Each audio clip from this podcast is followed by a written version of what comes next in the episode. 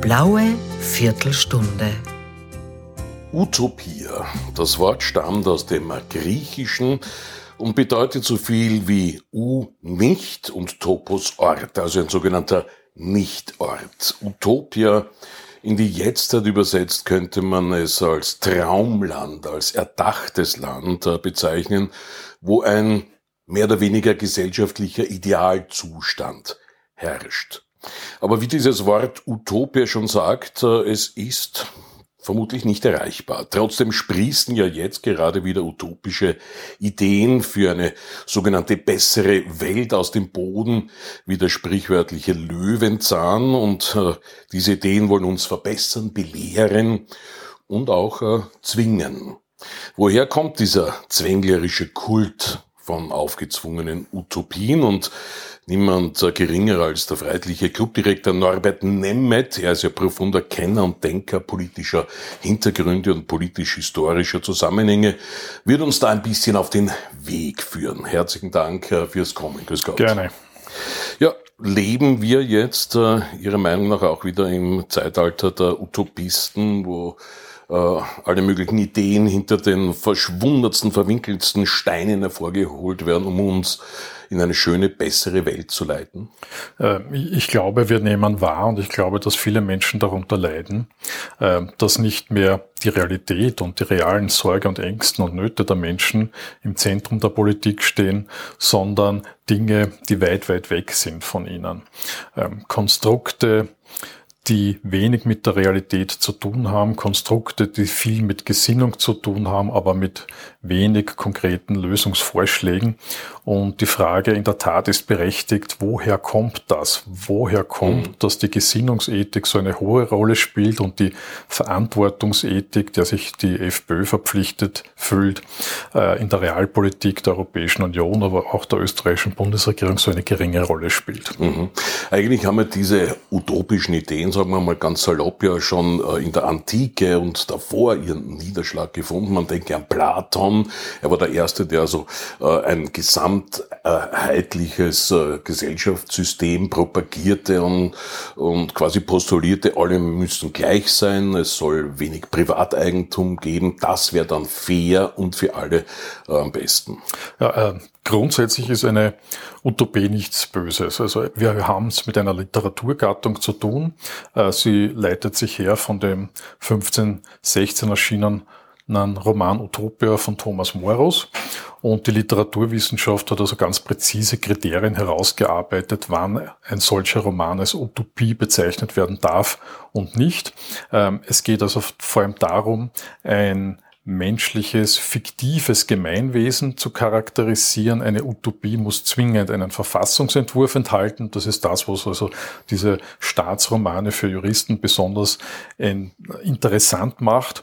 Und es geht immer darum, um die Frage, wie kann die menschliche Gesellschaft äh, besser, friedlicher zusammenleben. Also es geht immer um die Darstellung einer Gesellschaft. Keine Utopie ist zum Beispiel Robinson Crusoe, mhm. der alleine mit seinem Freitag, das ist zu wenig. Das ist keine menschliche Gesellschaft. Ähm, sehr wohl aber andere Romane, die in der Regel spielen im Weltall auf fernen Planeten oder mhm. auf abgelegenen Inseln oder in abgeschiedenen Bergregionen. Also es ist diese Abgeschiedenheit einer menschlichen Gesellschaft, die Vorbildcharakter haben soll, typisch für diese Romane. Mhm.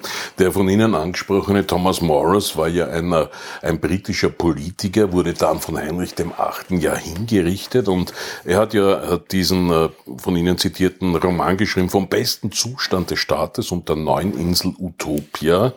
Man ist jetzt ganz sicher, ob das ein satirischer Roman vielleicht sogar ist. Ne? Er hat da zum Beispiel gesprochen, äh, so wie bei Platon sollen Frauen gemeinschaftlicher Besitz der Männer sein, es soll aber trotzdem eine Sklavenklasse geben und das wäre also dann so quasi das utopische Beste für die Menschheit. Äh, Jean-Jacques Rousseau, einer, wo heißt auch die französischen Jakobiner sehr gerne nachgeschlagen haben, hat zum Beispiel gesagt, alle müssen die gleiche Kleidung tragen und sich per Vertrag einem allgemeinen Willen unterwerfen. Macht uns sowas glücklicher? Ähm, vermutlich nicht. Ähm, es kommt auch darauf an, es gibt Utopien, die meisten sind, man kann sie charakterisieren als frühkommunistische mhm. Utopien, ähm, die in der Regel von einem falschen Menschenbild ausgehen. Dort spielt eine große Rolle das Prinzip der faktischen Gleichheit. Alle Menschen sollen nach materiellen gleichen Bedingungen leben. Die rechtliche Gleichheit spielt keine oder nur eine untergeordnete Rolle. Äh, es wird materiell alles versprochen, ähm, äh, zum Beispiel von Etienne Cabet, die Reise nach Ikarien, eine der berühmtesten Utopien Mitte des 19. Jahrhunderts. Dort speist man im Speisepalast, man wird unterrichtet im Unterrichtspalast, man arbeitet im Werkspalast. Also es gibt nur Paläste und hohe Zufriedenheit und das alles wird erreicht durch technischen Fortschritt und durch einen besseren, durch einen neuen Menschen. Das ist ein, ein zentraler Begriff in den Utopien, der neue Mensch. Die Utopisten wissen, dass der Mensch in seiner historischen Verfasstheit äh, das gar nicht ertragen könnte. Sie meinen, er ist zu gierig, er ist zu geizig, sein Charakter ist vom Kapitalismus und vom Kommunismus verdorben. Und es braucht immer wieder einen Ausschuss der Überleitung, der diese utopische Gesellschaft herstellt. Und in der Praxis sind diese Ausschüsse der der Überleitung immer mit sehr viel Intoleranz, Unfreiheit und Totalitarismus verbunden. George Orwell hat das in der mhm. Farm der Tiere auf den Punkt gebracht. Genau. Ähm, man könnte ja Utopisten der Jetztzeit, also von, von unserer freiheitlichen Sichtweise äh, im Narrativ, auch so ein schönes neues Wort, als Gutmenschen bezeichnen und könnte jetzt die äh, provokante äh, Frage stellen, äh, meinen die es nicht einfach gut mit uns? Es kommt auf das Menschenbild an. Wir Freiheitliche glauben, dass der Mensch selbst weiß, was für ihn gut ist. Ähm, der, der Mensch äh, braucht eine, eine Ordnung, er braucht Stabilität und Sicherheit, sonst tun sich die Menschen gegenseitig etwas an.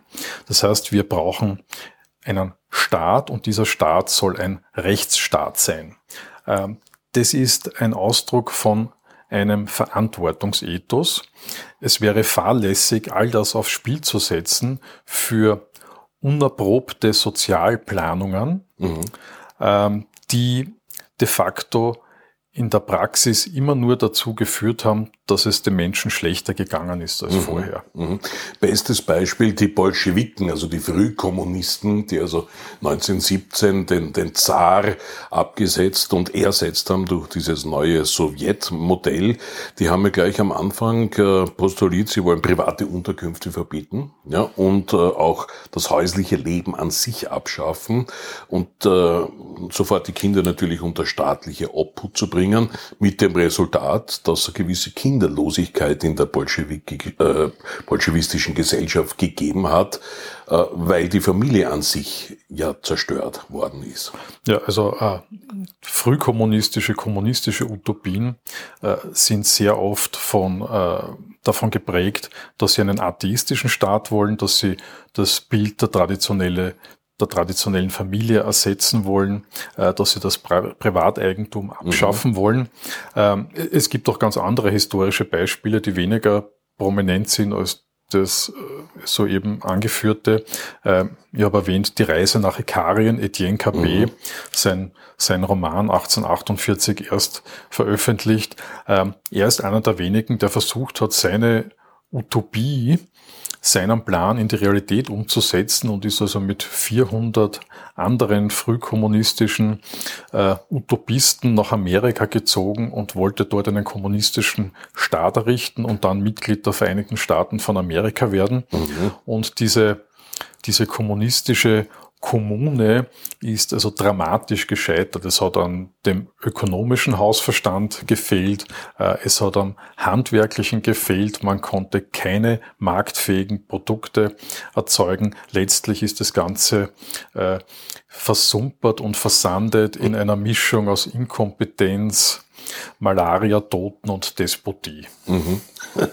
Wahnsinn. Äh, bleiben wir gleich bei den USA. Nicht? Also auf die amerikanische Unabhängigkeitserklärung und die Verfassung haben sich ja eigentlich auch dann die französischen Revolutionisten 1792 gestützt. Also haben da vieles auch rausgenommen. Äh, das heißt, dieses äh, Manifest der Amerikaner grundsätzlich ja schön zu lesen und da steht ja auch vieles drinnen, was, was gut ist für die Menschheit.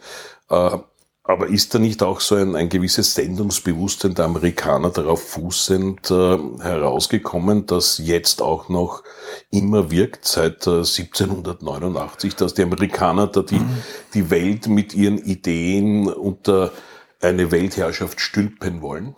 Ja, die, äh, ein Sendungsbewusstsein per se ist ja noch nichts Schlechtes. Mhm. Äh, der wesentliche Unterschied zwischen den Ereignissen in den Vereinigten Staaten von Amerika und, und, und in Frankreich zur Zeit der französischen Revolution ist, äh, dass das eine sich evolutionär ergeben hat, mhm. nämlich in Amerika, und dass die Vorgänge in Frankreich äh, eine Totalrevolution dargestellt haben. Das beste Beispiel, das beste Symbol ist die Guillotine, der Terror mhm. der Jakobiner. Die, der im Wesentlichen darauf hinausgelaufen ist, wer bei der Realisierung unserer Utopie nicht mitmacht, ist Sand im Getriebe, der ist schuld daran, dass weiter Kinder verhungern und so weiter und so fort. Äh, der verhindert, dass der neue Mensch und die neue Gesellschaft entstehen kann. Und dieses, diese alte Gesellschaft und ihre Repräsentanten müssen schlicht und einfach abgetötet werden. Also man mhm. hat dann einfach guillotiniert oder auf he heiße Inseln exiliert und so weiter und so fort. Man war auf jeden Fall hochgradig intolerant. Mhm. Ein, ein Wesenszug äh, linker Utopisten. Also man könnte sagen, die Durchsetzung jeder Utopie, auch wenn sie noch so gut gemeint war, führt immer zu einer Art Guillotine? Ähm, das ist vielleicht äh, hart ausgedrückt, äh, aber auf jeden Fall in ein, in ein Schema der Intoleranz. Ähm, wesentlich für den Utopisten ist, dass er an einer pluralistischen Gesellschaft kein Interesse hat. Mhm. Er hat seinen Plan, wie die Welt ausschauen soll, und den will er realisieren und alle Störfaktoren eliminieren. Mhm. Und äh, das sehen wir eigentlich in der Jetztzeit auch. Äh, viele Ideen, die also äh, bei uns in Österreich von einigen Parteien im Parlament verbreitet werden, aber auch auf EU-Ebene, äh, wenn man es wenn man es zu Ende denkt, kommt man genau dorthin, nämlich bei, zu Intoleranz, zu äh, Meinungsverboten und was weiß man noch wohin. Richtig, es sind also vor allem die, die Grundfreiheiten, die vom dritten Lager maßgeblich erstritten worden sind. Meinungsfreiheit, Pressefreiheit, Bekenntnisfreiheit, Vereinsfreiheit. All das äh, steht also massiv unter Beschuss. Ähm, es gibt kaum mehr einen politischen Diskurs auf Augenhöhe, wenn dann nur vordergründig. Äh, in Wahrheit ist es so, es gibt einen sogenannten Mainstream mhm. und wer davon abweicht, äh, der wird entweder ignoriert oder hart angegriffen oder im schlimmsten Falle sogar kriminalisiert. Mhm. Ähm, Konfuzius sagte, einst, man sollte sich mit den Dingen auseinandersetzen, wie sie sind und nicht, wie sie sein sollten. Das heißt, das Realitätsbezogene, das Faktische, das wir so auch als Gesinnungsfamilie leben, äh, wird im Endeffekt äh, die Menschen wahrscheinlich glücklicher machen, obwohl wir da diesen Anspruch jetzt, diesen hohen gar nicht stellen wollen. Ne? Äh, überall dort, wo man versucht, Utopien zu realisieren, wird es ideologisch und eine ideologiegetriebene Politik ist immer schlecht für die Menschen und geht immer zu Lasten der mhm. Freiheit. Wir Menschen sind eben Menschen, das heißt, äh, da sind wir jetzt auch wieder bei ähm, einem Begriff, der aus dem Englischen kommt, Nature versus Nurture. Da gibt es ja diesen Meinungsstreit, ähm, was beeinflusst die Entwicklung eines Menschen mehr? Ist es die Natur, die Nature? Sind es die Gene, die Anlagen, die also äh, über Vorfahren weitergegeben worden sind? Oder ist es das Nurture, also das Nähren, das Stillen, das Ausbilden, das Sozialisieren? Ja, also die Linken sind ja der Meinung, man muss alle gleich machen, auch in der Ausbildung, weil aus jedem könnte ein Nobelpreisträger werden. Das Nature-Argument dagegen ist, nein, der eine ist wahrscheinlich als Handwerker besser, der andere als Nobelpreisträger der Physik, der dritte als Fußballer und der vierte als Musiker. Mhm. Ja, also mit, mit diesem Begriffspaar hat, hat sich vor allem auch Shakespeare in The Tempest auseinandergesetzt mhm. und das ist natürlich eine, eine, eine alte Frage, die ich schon in meiner, in meiner Schulzeit in den 80er Jahren im, im Philosophie-Neigungsfach diskutiert habe. Neigungsgruppe meiner, Philosophie. Genau, richtig, ja. ja. Äh, und äh, also ich, ich, habe drei Kinder und jedes ist anders als der andere. Nicht? Obwohl mhm. ich glaube, sie, sie gleich erzogen zu haben, der neigt der eine dahin, der andere dorthin, hat der eine da Talente, der andere wieder nicht. Also es, es muss wohl so etwas geben, was in uns drinnen steckt. Und es ist wohl unbestritten so, dass Menschen, die die sich ähnlich sind, äh, Staaten gründen und nicht Menschen, die sich unähnlich sind. Also der mhm. Mensch ist nicht nur ein Individuum, sondern er ist auch ein, ein Teil seiner Gruppe. Mhm. Und äh, die, die Frage schlägt natürlich auf, jetzt gerade vor dem Hintergrund der Ereignisse auf Lampedusa, wo also die, die Masseneinwanderung nach Europa ins, in den Blickpunkt wieder einer breiteren Öffentlichkeit gerät. Äh, natürlich können und sollen Menschen, die unterschiedlich sind, äh, nach ordentlichen Spielregeln miteinander zusammenleben.